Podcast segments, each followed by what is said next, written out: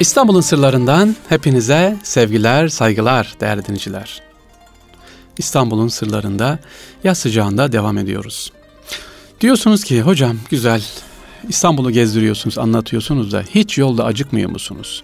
Susamıyor musunuz? Nasıl yani?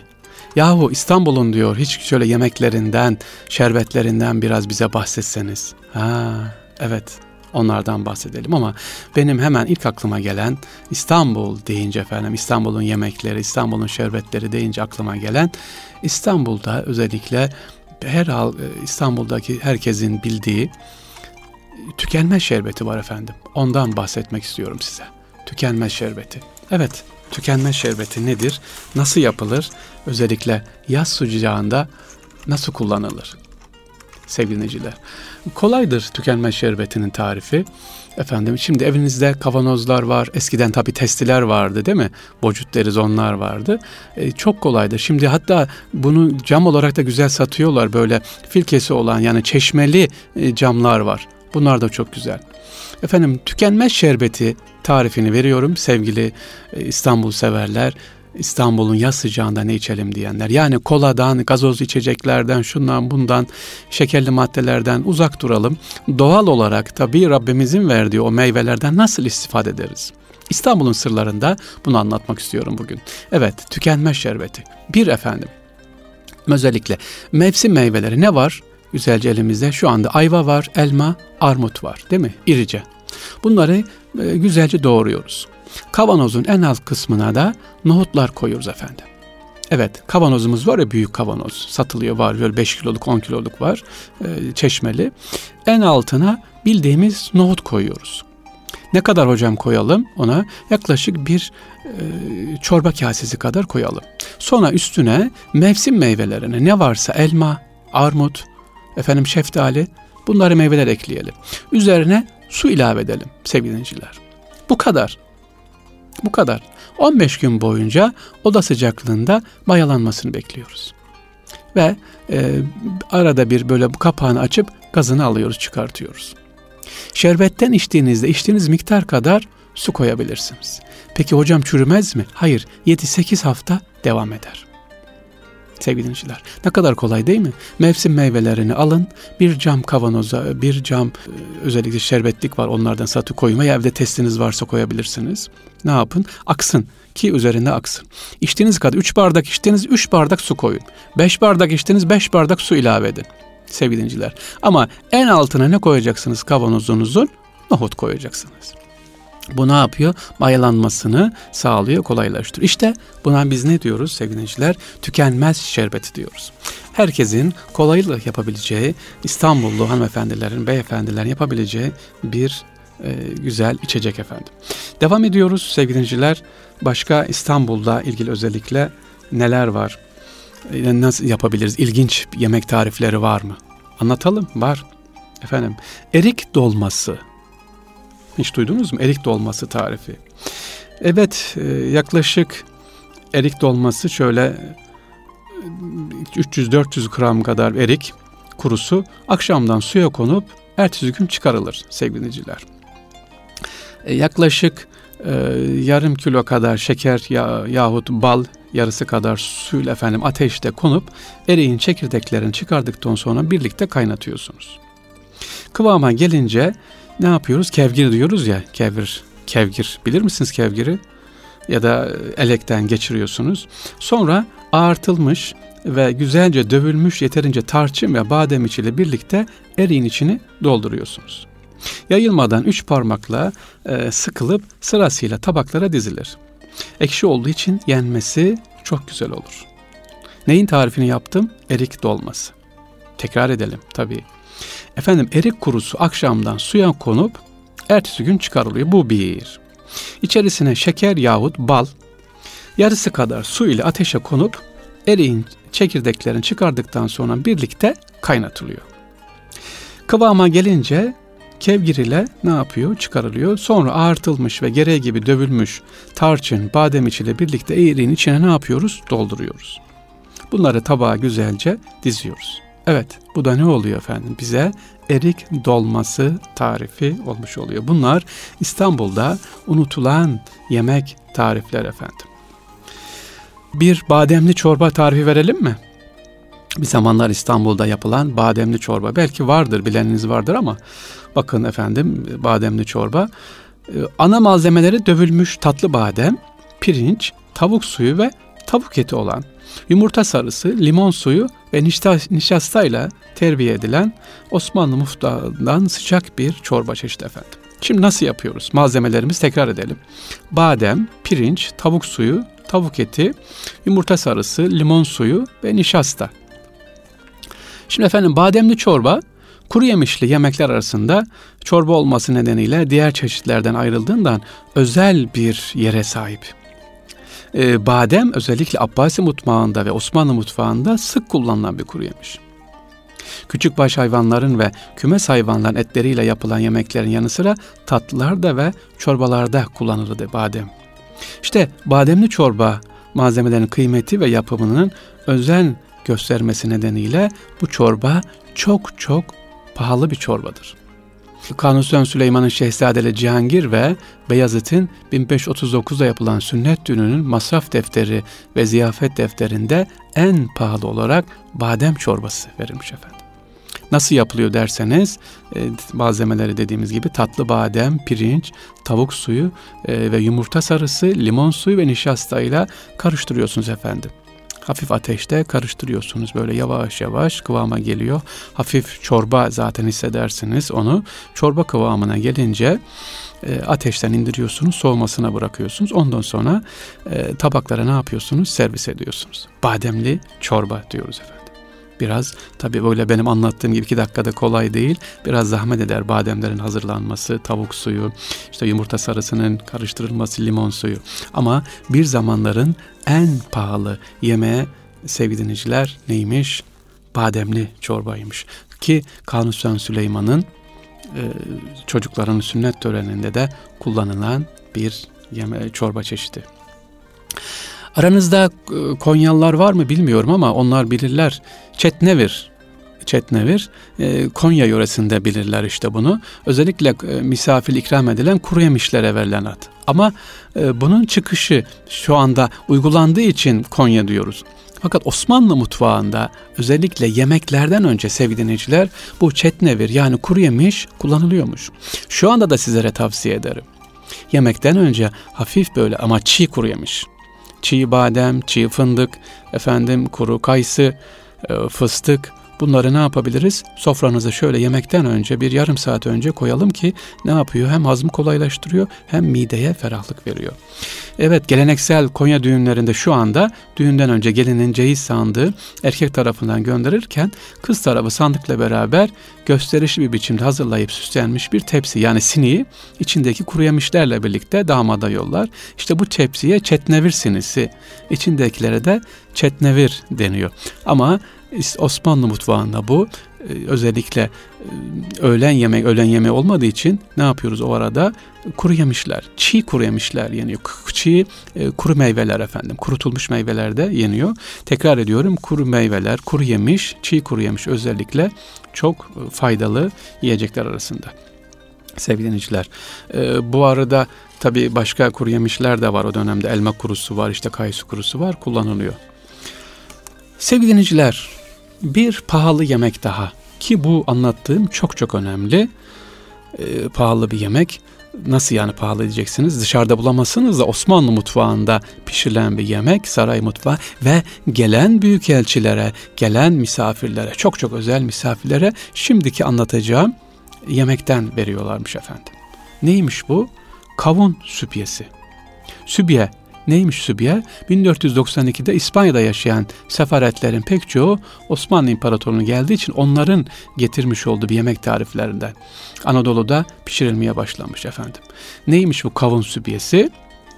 İki su bardağı yıkanıp kurutulmuş kavun çekirdeğini bakın iki su bardağı yıkanıp kurutulmuş kavun çekirdeğini dört bardak su ve e, yarım bardak toz şekerle birlikte güzelce blender'a koyup 10-15 dakika iyice püre haline gelip bembeyaz olana kadar karıştırıyoruz.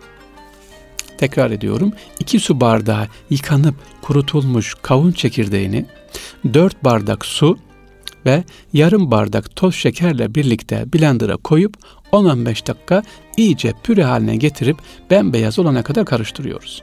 Sonra büyük ve çukur bir kasenin üzerine süzgeç koyuyoruz.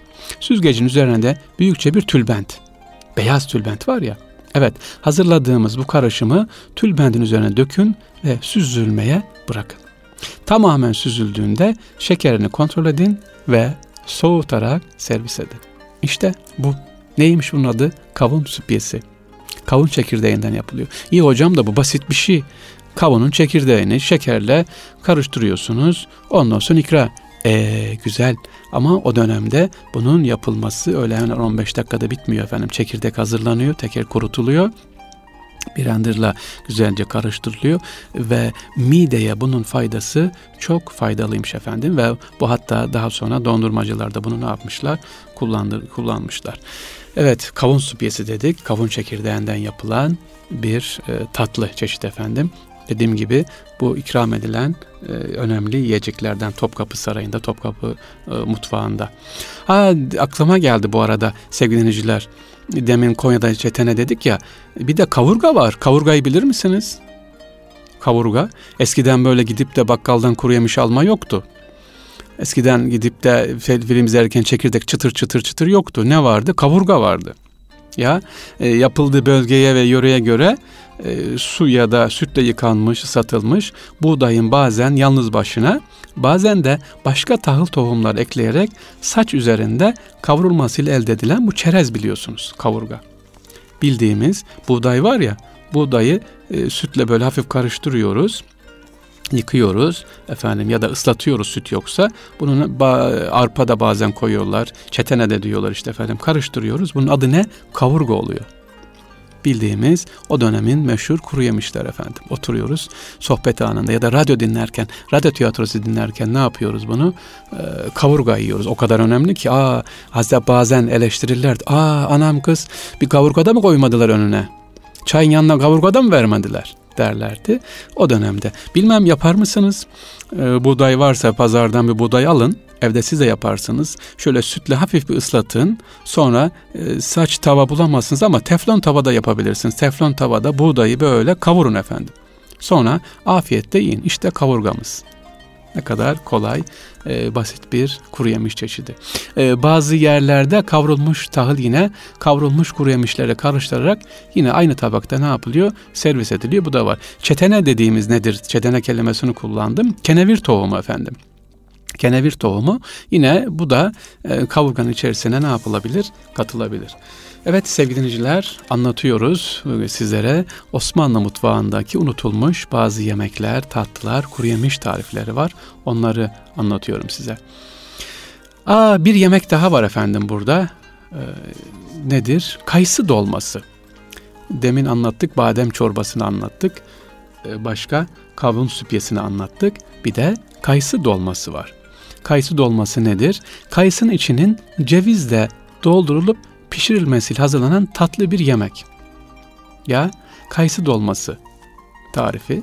Bu da dediğimiz gibi nadir e, mutfakta pişen, Topkapı Sarayı mutfağında pişen yemeklerden. Kayısı dolması meyveyle yapılan tüm yemeklerde olduğu gibi daha çok e, söz konusu meyvenin e, ki kayısı burada yetiştirildiği yerlerde yapılmış ama zamanla tabii diğer yerlerde de herkes ne yapıyor? Kullanıyor ki Topkapı mutfağında özellikle Abbasi mutfağından bize gelmiş e, kayısı dolması. İçerisine ne yapıyoruz? Bazen içerisine özellikle e, fıs cevizin yanında tarçınla ne yapıyor? Çeşitlendiriliyor. Hindistan cevizi de konuyor kayısı dolması. E, kayısın içerisine cevizle dolduruyoruz, güzelce pişiriyoruz. Sonra e, tabaklara servis edip ikram ediyoruz efendim. Yapabilen varsa e, bunlar da ne yapabilirler? Kullanabilirler. Bir son yemek tarifimiz daha var efendim. Kitir kabağı. Hiç duydunuz mu? Kitir kabağı. Kapadokya'da yani Nevşehir bölgesinde çöplük kabağı, kara kabak, sarı kabak da denir buna efendim. Çekirdek kabağından yapılan bir tatlı çeşidi. Kısaca tarifini vermek gerekirse kitir kabağının e, sevgili dinciler e, ki bazı yerlerde kıtır kabak da diye söyleniyor. Şimdi çekirdek kabağı soyulur. İnce bir ay şeklinde dilimlenir. çekirdekleri çıkarılır. Diğer yanda suya kireç atılır. 30 dakika bekletildikten sonra süzülür. Kabak dilimleri bu suya aktarılır. En az 4 ya da 5 saat bazen de gece boyunca bekletilir kabaklar. Bu süre sonunda kireçten sertleşmiş olarak çıkarılır, iyice yıkanıp süzdürülür. Bu sırada üzüm suyu kaynatılır, şıra yapılır. Şıranın daha parlak bir görünüm olması için kullanılacak üzümün beyaz olması özellikle önemli. Üzüm suyu kaynadıkça tatlanır, istenen tadı ulaştığı e, düşünüldüğünde içine kabak dilimleri atılır. Şıra iyice kaynayıp pekmez halini alırken kabak dilimlerde kıtır kıtır kıtır kıtır bir dokuya ulaşıyor efendim. Evet sevgili dinleyiciler yere gelmişken tatlıya verilen ismin tahmin edeceğiniz gibi bir e, o dönemde kıtır bir ses olduğunu da ne yapalım e, unutmayalım efendim. Kıtır kabak. Bunlar sevgili dinleyiciler Osmanlı'da o dönemde kullanılan e, bazı tatlılar, yemek tarifleri onlardan size ne yapmış olduk? Bahsetmiş olduk efendim. İstanbul'un sırlarındayız. Bugün sizlere tükenmez şerbetinden başladık. Bazı yemek tariflerinden baş anlattık sizlere. Bakalım şimdi sırada neler var? İstanbul'un sırları devam ediyor sevgili dinleyiciler.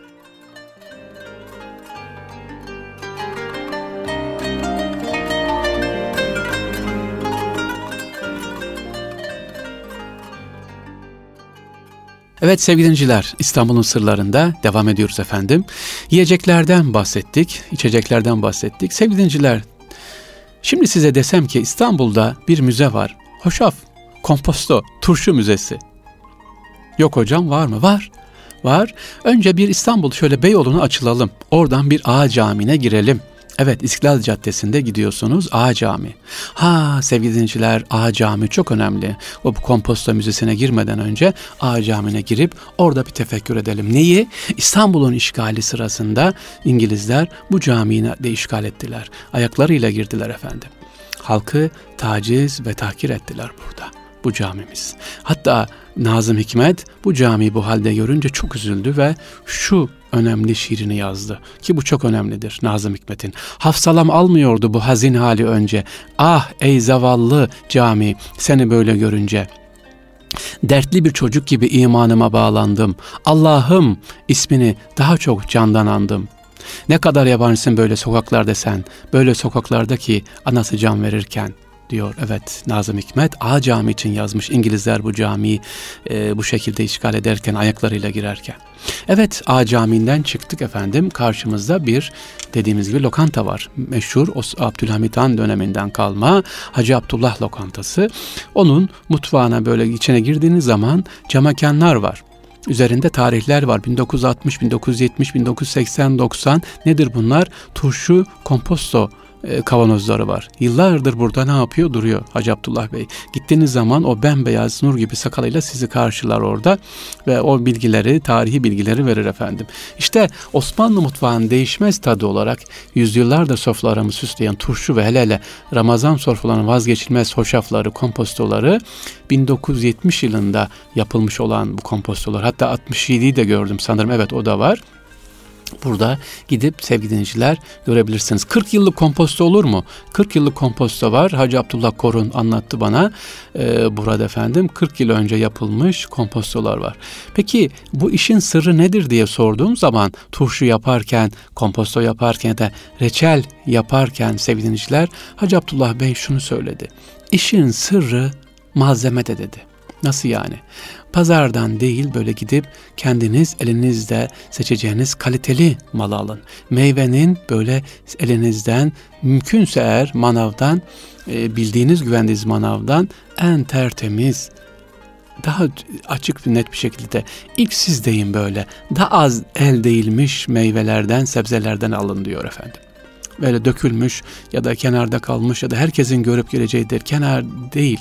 E, çok az görülmüş meyve ve sebzelere dokunun. Bunlardan yapın diyor. İşin sırrı burada. Ben hep diyor böyle yaparım diyor. En arkadan giderim. En arkadaki en kaliteli malı kimsenin görmediği ya da daha az görülen sebze ve meyveyi alırım diyor Hacı Abdullah Bey. Ha tariften açıldı bugün madem öyle işte bir tarif daha verelim. Kendisi bir turşu tarifi veriyor bize sevgili hanımlar beyler severseniz e, turşu tarifi. Salatalık turşusu tarifi nasıl var yapıyor bakalım. Bir kilo salatalık önce güzelce yıkanıyor efendim. 750 gram sirke. Ama hangi sirke? Elma sirkesi. Efendim arzu edilen miktarda diş sarımsak, mevsimine göre kereviz yaprağı, eğer yoksa maydanoz ekliyoruz. Bir avuç nohudu da içine attıktan sonra aşağı yukarı 400-450 gram kaya tuzu da eklenerek cam kavanozun ağzı kapatılıyor. 15-20 gün kadar bekliyor ve işte tüketilmeye hazır. En güzel turşunun Türkiye'de yapıldığını unutmayalım sevgili dinleyiciler. Neden? Dediğimiz gibi malzemeler bizden.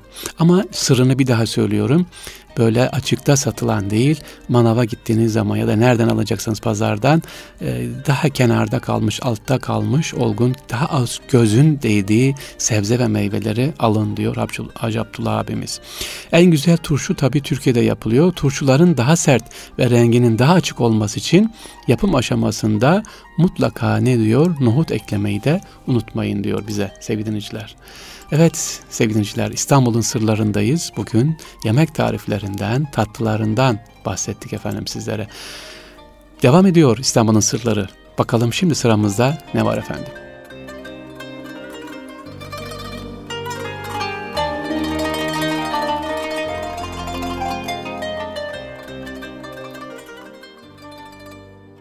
Sevgili dinleyiciler, İstanbul'un sırlarında şimdi sizleri ben şöyle un kapanına kadar götüreceğim.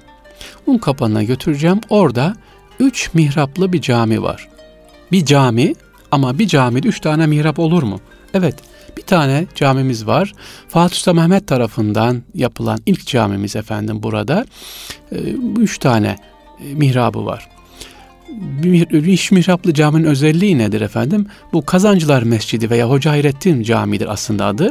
Banisi yaptıran Fatih Sultan Mehmet devrinin ulemalarından ki bazı kaynaklara göre Fatih Sultan Mehmet Han'ın hocası Kırımlı Hoca Hayrettin Efendi'dir. 1478 yılları arasında yapılıyor. Süleymaniye Külliyesi'nin hemen altında bir cami. Caminin gerçekten içine girdiğin zaman mihrabı var. Neden üç mihraplı derseniz efendim, camimiz ilk önce tabi yapılıyor. Mimar Hayrettin, pardon, e, Hoca Hayrettin yaptırıyor burayı bir mihraplı küçük. Cami yetmiyor daha sonra 1600'lere doğru. Cami diyorlar yeniden büyütelim, yıkalım ama öyle kafamıza göre yapamayız. Çünkü caminin banisi yani varisleri izin vermiyorlar. Burada hatıra var diye. Yanına ilave cami yapılıyor. Oraya ikinci mihrap konuyor. Daha sonra efendim ileriki yıllarda Fatih Abdülhamit Han döneminde bu sefer cami yine yetmiyor. Daha da büyümesi lazım geliyor. Büyütelim diyorlar. Fakat e, bir ilk cami, ikinci cami ne yapılıyor? Yıkılması lazım. Baniler yine izin vermiyor. Yani mirasçılar izin vermiyor. Ve ikinci Abdülhamit Han döneminde üçüncü bir ilave yapılıyor. Çatılı olarak yeniden yapılıyor. Üçüncü mihrap da buraya ekleniyor. Amaç ne burada? Dikkat edin. Üç mihraplı cami derken burada aa üç tane mihrabı varmış değil bir hak gözetiliyor, bir hatır gözetiliyor. İlk önce cami yapmış birincisi Hayrettin Efendi, sonra başka bir be, zat yaptırmış hayır sahibi, sonra üçüncüsü başka bir hayır sahibi. Üçünün de camisi yerinde duruyor. Tek ana kapıdan giriyorsunuz. Üç tane mihraplı olan bir cami. Tabi bu telefonda, mikrofonda anlatılmaz. Gidip görülmesi lazım ki mihrabın işlemesini de görmeniz lazım. Mihrabın işlemesinde baktığımız zaman kadifeler vardır yeşil kadife resimleri vardır. Böyle bu şekilde dizayn edilmiş, nakış edilmiş. Neden kadife? Ravzayı sembolize eder. Yine kenarlarında ne vardır? Püsküller vardır. Bunlar da Kabe örtüsünü sembolize eder efendim. Rengi de dediğim gibi yeşildir. Ravza ve Kabe hepsini ne yapmış? Mihraba eklemiş o dönemin mimarları. Evet, üç mihraplı cami yolunuz düşerse un kapanına hemen böyle gidiyorsunuz aşağı Eminönü'ne doğru. Sağdaki camidir. Yavuzer Sinan caminin yanındadır. Ana kapısından girersin üç mihraplı cami görürsünüz. Hocam güzel de e, namaz, cuma, hutbe nerelerde kırılanıyor? Efendim e, genelde iki, ikinci mihrapta, orta mihrapta cuma namazı kılınıyor. Değişik zamanlarda imam efendi her mihrapta da ne yapıyor? Sabah, öğle, ikindi, akşam, yatsı değiştirerek kılıyor ki hiç kimsenin hatırı ne yapmıyor? Kalmıyor orada cami yaptıranların. Evet sevgili dinleyiciler İstanbul'un sırlarında sizlere bugün farklı lezzetleri anlattık, farklı mekanları anlattık. Allah nasip ederse inşallah tekrar görüşmek üzere. Allah emanet olunuz efendim. Kolay gelsin.